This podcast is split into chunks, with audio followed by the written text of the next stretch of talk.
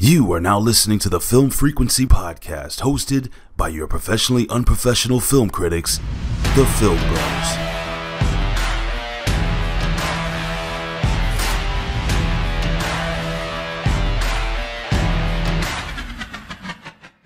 What's going on, film family? It's your boy Haize, one half of the Film Bros, and I'm back for another episode of the Film Frequency Podcast. Unfortunately, my brother JB is not here, so I'm gonna have to hold it down for the team alone.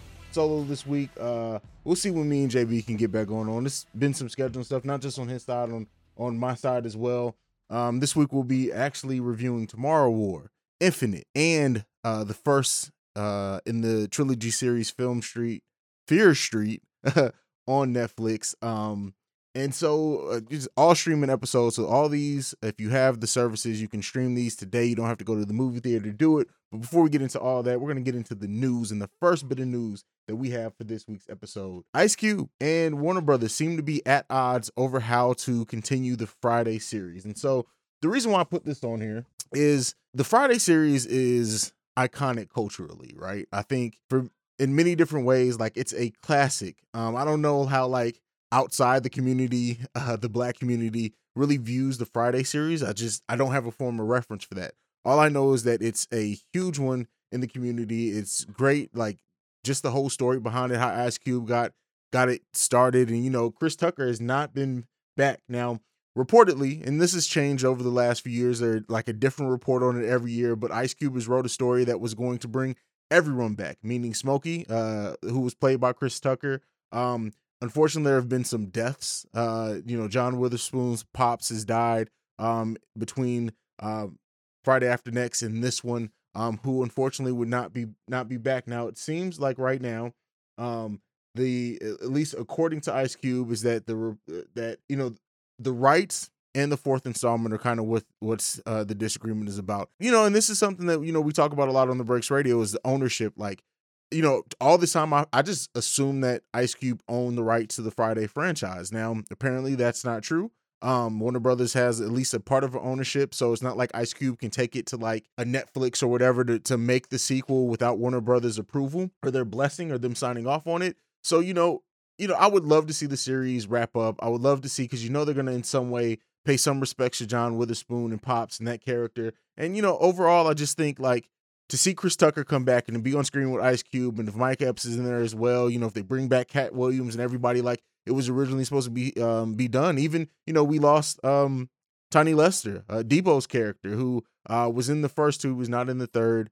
Um, so yeah, just just you know, to to have that series wrap up, to pay respects to the ones who are no longer here, I would love to see how Ice Cube's going to do that and how that was going to be done. But you know what? Uh, that is the industry in the in the movie industry itself. So let me know what you guys think about it. Do you are you still excited for the potential of a next Friday movie? I believe the title that's been hyped for years now is it'll be titled Last Friday, which is fitting. Um, so I guess we'll see. It remains to be seen, you know, what that how much of that original concept is going to be held in, and then what if the film is actually made, what's going to become of it. Um, moving on to piece of news number two.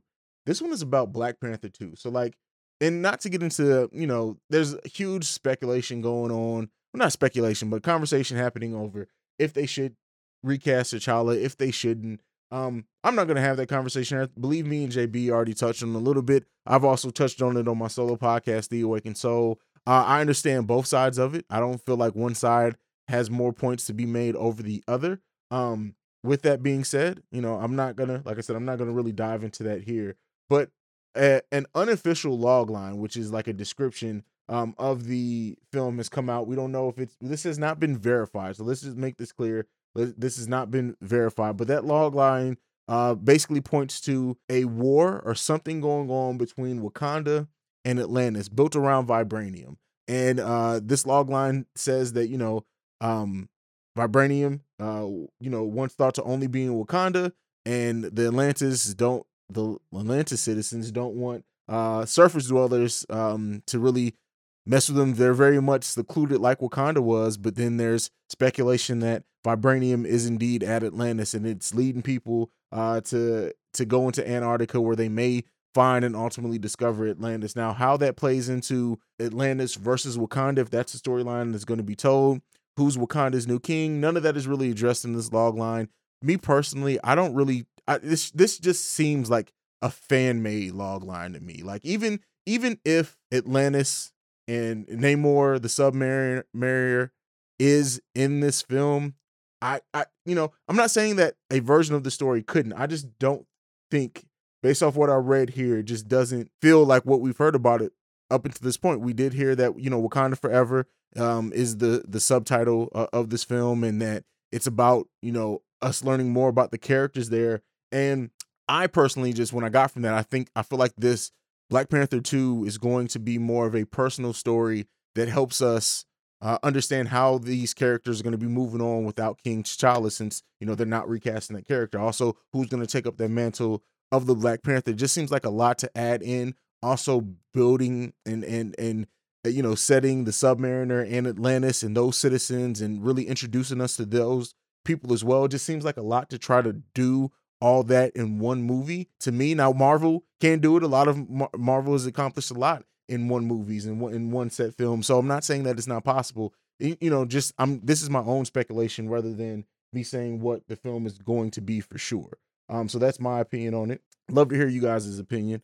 Um, and you know, moving on from that, next up, F9, uh, the Fast Saga, as it's titled, uh, has the biggest opening um of pre-COVID, post-COVID world. Um, and this was kind of to be expected. You know, I think um there was some speculation going on if it was going to be Fast Nine or if it was going to be Black Widow to be the first to cross 100 million opening weekend. Clearly, it's Fast Nine. It came out first. This bodes well for the film industry. I think uh, in a lot of places now, films are, I'm sorry, um, theaters are planning to reopen 100%. So have that capacity back. It makes sense. More people are feeling comfortable going to the movies. And, you know, that comes more and more. I know here, personally, they're still doing COVID um, protocols. They're not reopening 100%. So you know, it's not open 100% across all the country, but it's we're going to keep seeing those records come down as we uh, continue forward. We'll see what, what Black Widow does. But you know, this is not a review of Fast Nine, so I'm not going to get into the quality of the film. But this is a tentpole franchise in a time where things are reopening. Uh, people are feeling more comfortable and they're more aware of now, um, you know, going to the theaters and, and being safe there. And a lot of mass restrictions and the vaccine and all of that plays into it. Makes a lot of sense. It's great to see the theater business coming back um, on top. Number four, the last bit of news that we have, and I want to talk about this one the Many Saints of Newark trailer. So, this is the prequel movie to The Sopranos, um, actually starring uh, the main character's son as the same character. So, it's a lot there. This trailer, I think, was amazing. I think the tone that it set is one that it feels like the show and not in like a mimicking way, but in a this feels like if they were going to do some flashbacks, if they're going to do a season set in the past by the same creators and everything, this is what I would imagine to feel like. And for us to see that character and to get, you know, his rise, so to say, to get him younger, to get him played by a son, there's just a lot of just magic that's going on. I feel like with this movie, and the, the trailer captured that really perfectly to me. Um, and there's been a lot of hype. I, you know, it's funny because we knew that the movie was coming, but it kind of got announced, went away. At least personally, I haven't heard a lot of buzz from it since then. It kind of just did its thing. Um, I know people were expecting it. People love The Sopranos. Um, but for me, I think this trailer completely smashed all my expectations in a good way. Because you know, I, I was thinking, you know, it's gonna be a nice little story to to see where they started, but like this feels like something special. And so, um, gonna love to see the movie. It's something that I'm really, really looking forward to. Um, but that's it for news. You know, just to start off the show, we get into the news. We're gonna get into reviews. We have three movies we're gonna be talking about this week. Um, since JB's not here, I'm gonna go ahead and and pack you full of content rather than you know try to make up for the the on my own of JB not being here. So we're gonna get into uh trailer for the first one we're gonna be covering, and then I'll catch you guys right after that with the first review we'll be doing with which is uh Tomorrow War. See you guys right after this. Okay, none of you are my child. Has anyone seen Muri? Aww.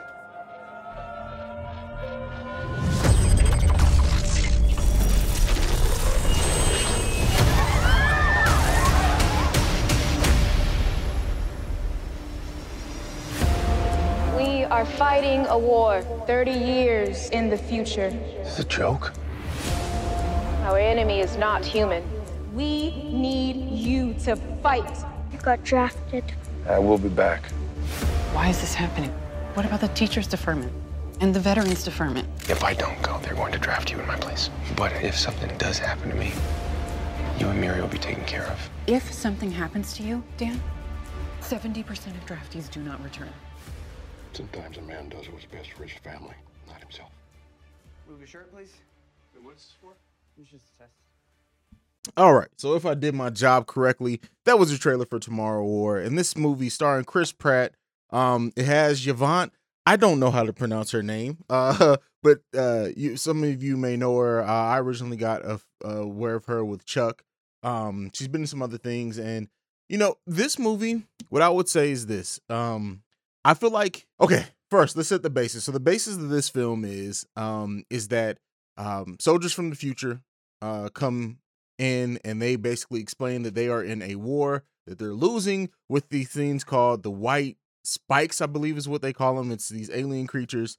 Um, and so they're recruiting people from the past. And so the way that the con the concept is set up is that they are recruiting people um from the past that have already had their kids. Um, and they're either older. Um, and so that, that that if they do die in this war, it's not necessarily affecting the future because anyone who would have been born from them is already born and things like that. And so Chris Pratt's character is someone who was a soldier, not in the future war, but he was a soldier. He eventually moved out of that. He went into teaching. Um, had his daughter, kind of unhappy with his life. He eventually gets drafted into this war. They they create this um worldwide draft, and he's drafted into this war. He goes into the future, and he meets up with his daughter, fully grown adult. Um, his daughter informs him that you know he left the family, um, the same way that his father left, and um, he's gonna he's supposed to die in seven years, so that's kind of why they weren't they sent him over there uh, because his death, if he was to die, wouldn't affect the future.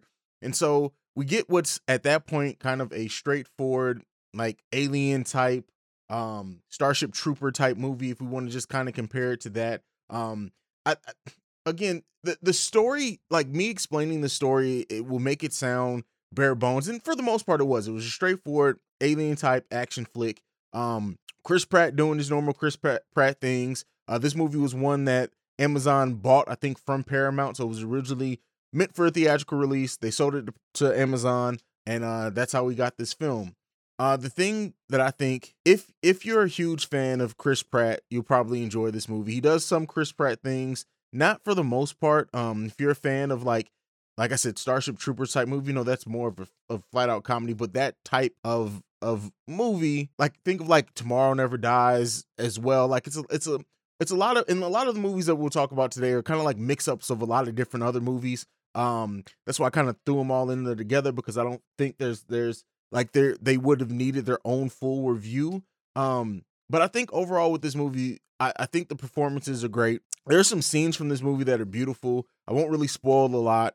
Um, and I think for the most part, it just felt like it was too long, like it was over bloated. I think it would have really benefited from better editing. Like I feel like this movie had two completely different endings. There's one ending. You know what? I don't think I can really do this movie justice without talking about it. So spoilers from this point on for Tomorrow War. If you don't want to hear spoilers for Tomorrow War, you can kind of stop here. I'll put a timestamp for when I start the next film if you want to hear that. But spoilers for Tomorrow War. Um, so this movie, like, it feels like it's it's coming to a climax. We have this where they're they're looking for the queen, uh, the last female of of this alien race, and they capture her.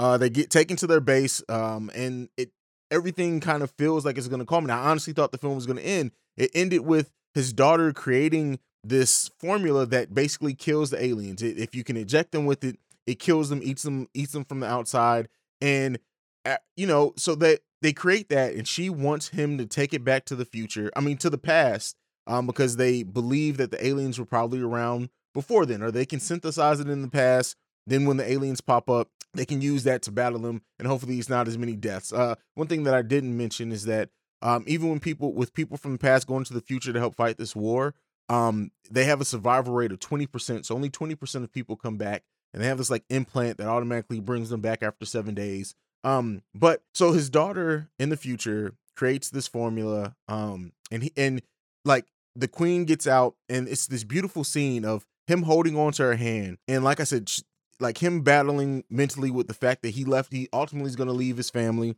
His dad, there's a whole um side story of like him not really being close with his dad, who's played by J. J.K. Simmons. Um, Uh, and so he's holding on to her as like the alien is holding on to the bottom, like they're hanging off this. Not really a ship. Is it a ship? I don't know how to word it. Um, and so she slips and falls. He lets go to try to catch her, um, because his timer's getting ready to go up to send him back to the past. I don't know if he's thinking, hoping that it's gonna bring her back to the past with her, but it's this beautiful scene of like the monster, her, and then him falling after both of them, and then like being mid fall, and the sun kind of being behind them on an angle. It's a beautiful, beautiful shot. And uh, so he goes back into the past, and I really thought that the movie was going to stop there because they could have. They could have completely stopped it with him saying, "I have this formula. We need to synthesize this. When the creatures pop up, we'll be able, we'll now have something new to fight them with." But the movie kind of ramps up again for for for its third act at that point, and I think so. The fir- the movie just felt really really long, and that felt like an almost natural spot to end the movie. He's he's filled with this knowledge. Can he actually change the future? Uh, You know, they could have possibly did a sequel picking up, but no, they they get it all in one movie. And so at that point, he now they by the luck of like this this kid or this younger guy who is um who like follows like things in the Arctic. They basically find where the alien ship landed. They actually landed years before they emerged. Um, and they're kind of sleeping in this cryostasis thing. Um, they find the location of the alien in the past. Um, he goes with his friend uh, and his father, J.K. Simmons, as well as the, uh, some of the future soldiers. After the government uh, kind of denied uh, denied their requests to um, to do this mission, so they went ahead did their mission anyway. They eventually go on the ship. Uh, the queen gets out now in the future. They battle the and it's this whole climactic battle. What is the the Chris Pratt's son with his father J.K. Simmons, and they are uh, fighting this alien, and the, the father's punching him. Chris Pratt's punching him. They got gunshots. At one point, the father's ready to sacrifice himself, cuts his hand open while the queen is flying towards him. Chris Pratt kind of attacks, um, and they are able to inject it with the um the serum that his daughter uh, created. So it, it's it's a it's a very like I said, the hours the movie's about two hours and eighteen minutes, and it really you feel every minute of that, and I I think that that's what the biggest um point is. I know that they had like this. It's like a, a, it, it- Interstellar is a great comparison to. It's like a mix between Interstellar and, and Alien, but I think that um you really feel that runtime, and I think had you condensed it some, you could have still got a lot of the spirit of what they wanted to tell with the father and the son and the father and the daughter and and just that that family aspect of it. I think you could have got a lot of that with making it a little bit more streamlined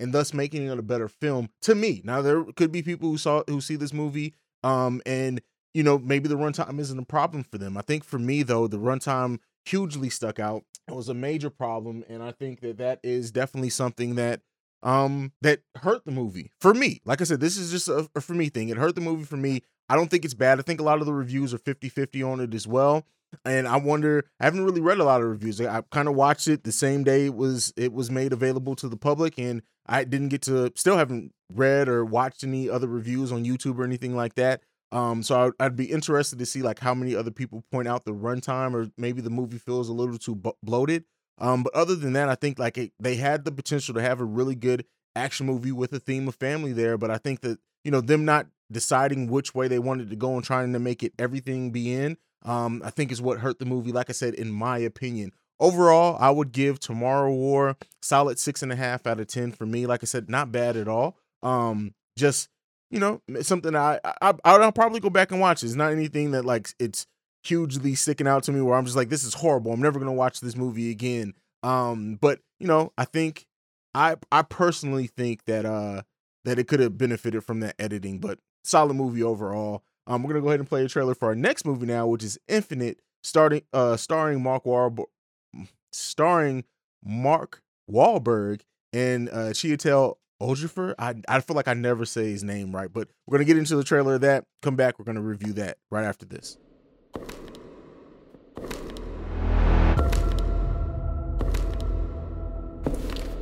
Evan McCauley. Diagnosed with schizophrenia at 14. After carving the words, look inside into your chest with a box cutter. Look inside. Why those words? Which one of these is yours? Look, you could skip the uh, whatever the hell this is because none of that is mine.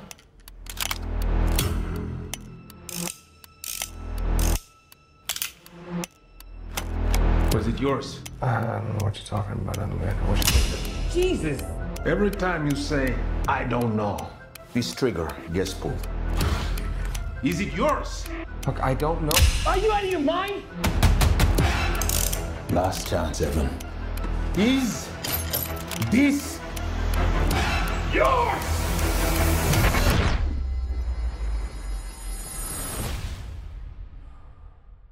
Hello, old friend. All right. So Infinite. Um and this so the next two movies that probably I'm probably not gonna go as into detail with because honestly, Infinite I don't have as much to say on. Fear Street really just dropped like a day uh before this recording, so I really don't want to go too far into spoilers. I also think Phil, Fear Street is something that me and JB will probably review together, uh, especially since it's a trilogy, all dropping in consecutive weeks. I really think that me and JB can get that uh, maybe do one episode where we're talking about the whole trilogy. So I'm not going to go into super big detail with the next two films, but Infinite. Um, and so the plot, overall plot of this movie is very similar to The Old Guard, which I think was excellent on Netflix. Um, it's basically these um certain group of people. They're able to remember their past lives. They're reincarnated. They're not necessarily immortal in the way that oh the the characters in Old Guard were immortal. These characters can very well die, and then when they're die, they're die, when they die, they're reincarnated. Our main character here is Mark Wahlberg's character, and this is a guy who has been diagnosed, I think, as schizophrenic.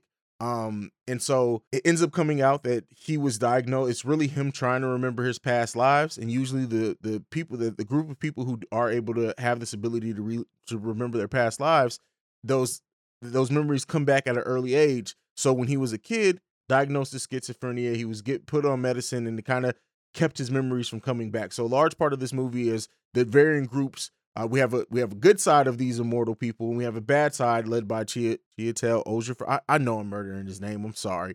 Um, so we we have the two sides um that are trying to get him to remember him because there's this MacGuffin of an egg that can wipe out all of humanity basically, and so um the people led by Chiwetel Ejiofor, uh, they want to end all life on Earth so that they can they they look at this immortality, this rebirth as a burden, whereas the other side, the good guy side of it, which was originally led by a previous incarnation of Mark Wahlberg's character, um, they look at it as a gift and they look at themselves as protectors of not only knowledge but people. And so, um, we we we the I would say this right. So the old guard, if it wasn't for the old guard coming out and doing a very similar concept better within the last year or so, I don't think I would have disliked Infinite as much as I did, but it ultimately made Infinite just feel like bland. Like I it didn't do anything as good as the old guard did. I didn't have any performances as good as the old guard did. Didn't have any action scenes as good as the old guard. And I think that's what well, let me say that. The the one of the last scenes in this movie involves a plane in free fall, and I think that that was beautifully done. But even then, I don't think anything in this film was done as good as what the old guard was able to do. And ultimately, that is what hurts this film the most to me is that it was so similar to something that just came out. It's it that that was better. It's just like I left feeling like, okay, well, this was a waste of my time. Um, and you know, we recently got announcement that the old guard sequel is moving forward at Netflix. I'm really looking forward to that. I wouldn't be surprised if Infinite gets a a sequel as well. Like, um, the the the, the this the overarching plot in this movie leaves so much great storytelling possible when you have people reliving their lives and you can like jump forward in time. Um, Altered Carbon. It's yeah, I guess you know Altered Carbon is technically the same person but different bodies. Like it's just that it, it's very similar, like a mix between Old Guard Highlander and Altered Carbon is what um Infinite ends up being. And like I said, ultimately, like Chiwetel Ejiofor did an amazing job. He always he, he chews that scenery. He's a great villain. I think he classes any other actor in this movie in any scene that he's in. He's just a great actor, and I think for that performance alone, this film is worth a is worth a watch for sure. Um, but all but here's my thing. Um, and you know, for all I know that these movies could have been in production at the same time. Not saying I'm not at all accusing Infinite of trying to be old guard because I mean with it, with the amount of time between the releases, they had to be like in production at the same time.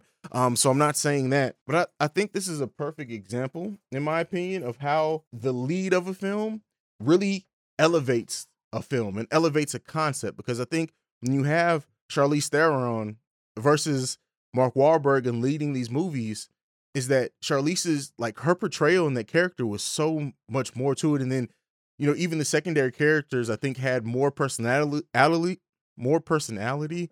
Um, that film also the world in in Old Guard felt more lived in. It felt more vibrant. Um, this movie really just felt like it was the run of the mill action movie, and I would say for a streaming movie, it was good. Like you know, it's what streaming used to be when it like yes, we've gotten to a point now where like um Amazon Prime, Netflix, Hulu, they have these movies and these films that are just as good as anything you will see on the big screen. But for a large part of when streaming first started, it was like solid movies to bad movies that it was just cool to have on. And that's what Infinite felt like to me. And I'm a Mark Wahlberg fan. Um, but I think Mark Wahlberg works in a certain sense, and I think his character supposed to be someone like once the the flip switches for him and he has his old memories back and he's supposed to be like this guy who has these hundreds and hundreds of years of memories and like this leader i just don't think that ever came out like it was a better his character was better when it was the fish out of the water trying to understand how he's reincarnated in this whole world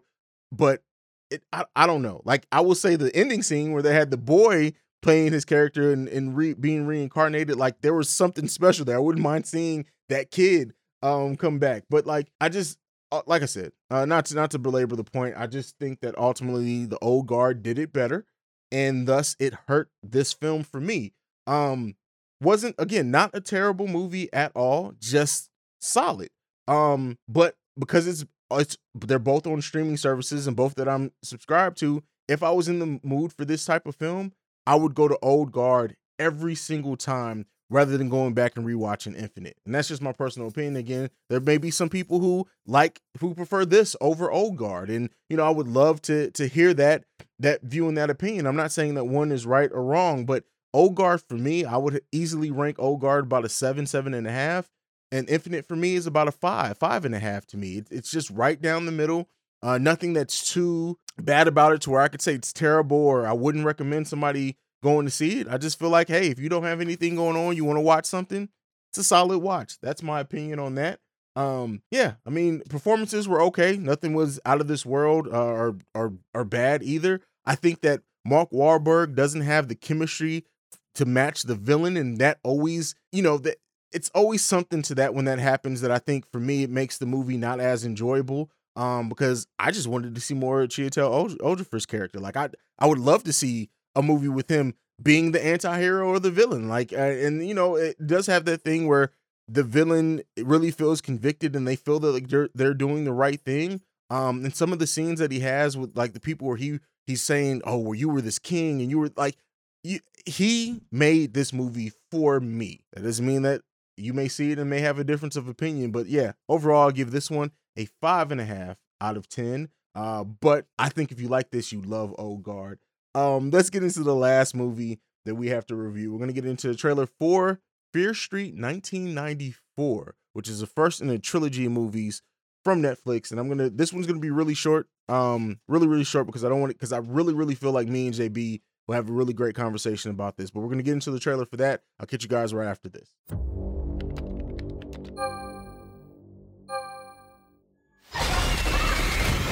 Dude, what the hell? This is exactly why you have no friends. Look, some gal killed a bunch of people at the mall last night. Holy shit. Another Shadyside tragedy. Fits the narrative, right? Sarah Fier's back. Christ, not you two. There's no angry dead witch. The only thing that made him go crazy is this town. The dude was wearing a Halloween skull mask. How is that not fun? Guys, I think there's someone in the woods.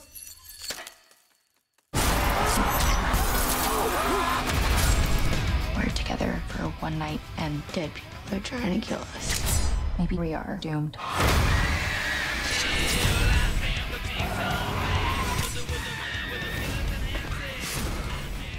She was so sexy, but so crazy. Normal bitches don't bleed black blood. All right. Well, who why why the fuck would I decide to do three movies in a time where I don't have JB? I have no fucking idea. Um that's my right hand man, that's my partner, but you know, I, it's been so long since we gave you guys content. There's been so much dropping and so much more on the horizon. I really wanted to do a catch up. Um, I probably, you know, if I can get JB, probably try to do Fast Nine with him. If not, I may do Fast Nine by myself or invite a different guest on. But we need to start giving you guys content, so that's why we're here. Um, like I said, JB's a really busy guy. He has a lot going on. That's my brother. Um, but moving on from that, uh, last movie that we have, we just played a trailer for it. If I did my job correctly, that would have been Fear Street 1994. And what I want to say about this movie from the opening, I was engulfed in this movie. I saw the trailers. I know when Netflix announced it. I didn't realize that they were actually building it off the Fear Street novels um, from R.L. Stine, who also d- did Goosebumps. And I feel like this this got Fear Street right, whereas like Goosebumps made it for the kids, which I guess it makes sense because uh, the Goosebumps novels were always supposed to be um, more for children. Um, so you know, Fear Street novels were supposed to be ones that were uh for you know young teens. And one thing about this movie is that they give you the gore, and I love that. This is a hard R movie. This isn't a family horror movie. This is a horror movie through and through, and they set that for you, and they let you know that very at the very start of this film. It has one of the better opening scenes for a horror movie that you know a streaming horror movie that I've seen in a while. Um, and I really uh, love the, the pace of it and the fact that they let you know like, hey, this isn't any kitty shit. I love that they did that. I feel like you know the the the, the cast in this is is all kids. Um, and so it's uh Kiana, I, I, don't know how to say their names. Uh, but the cast of kids, the only one that I was familiar with before uh before this was uh the character who plays Josh because he was in uh Rim Rim of the World, I think is the name of it. It's another Netflix movie about kids at summer camp, and I really liked that movie.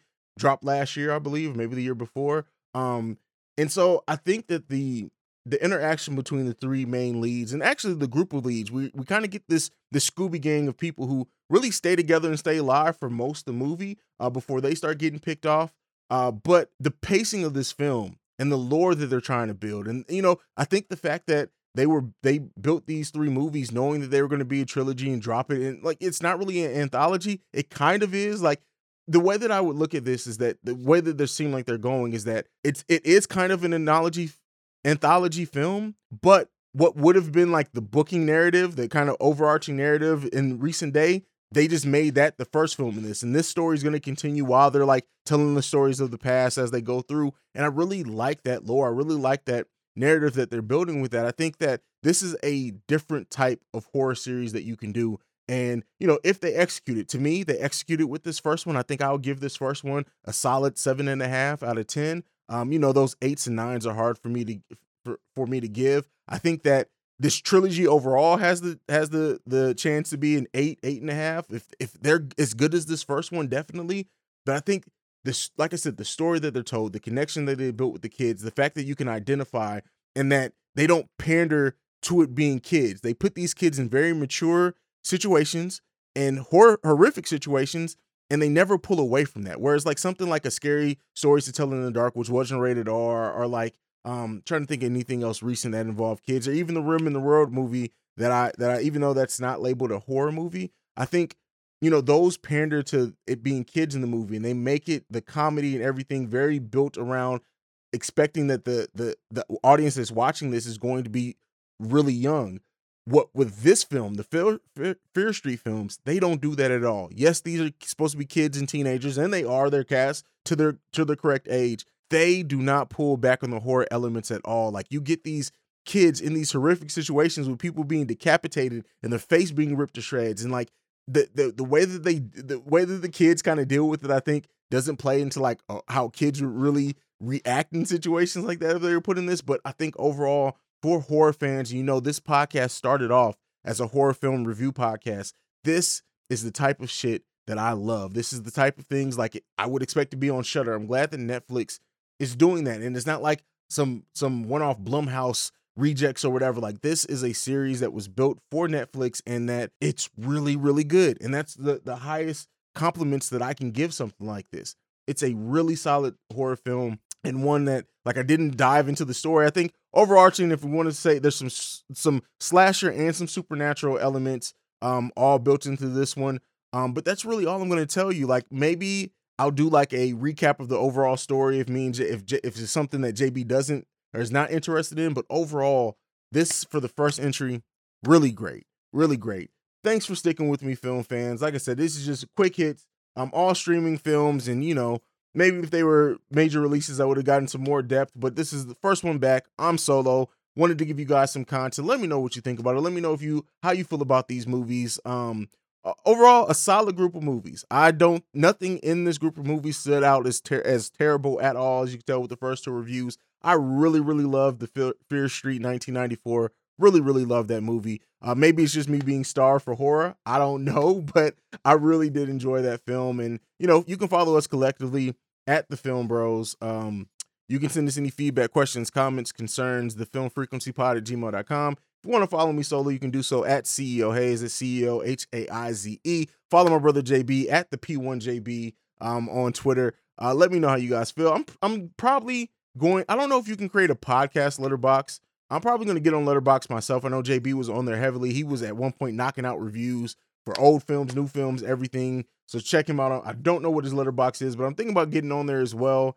Uh, you know, flex my little writing skills a little bit. But uh, this has been the film frequency. We are coming back. I I am making so I am out of town uh here shortly. So you may get a miss week there. I may try to pre-record something, but I am I am focused on dropping an episode at least once a week for the film frequency. Um, hopefully with JB if he can come back. If not, with the guest or something else because you know, I miss this podcast and I love film. I don't get to talk about film as much as I want to uh, since we've been taking this break. And I watch movies all the time. I'm at the movie theater basically once a week.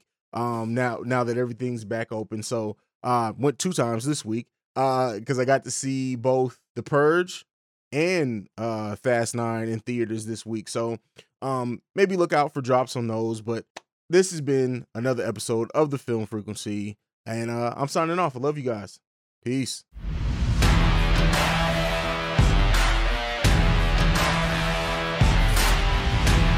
This has been a presentation of the Break, Break Media. Media.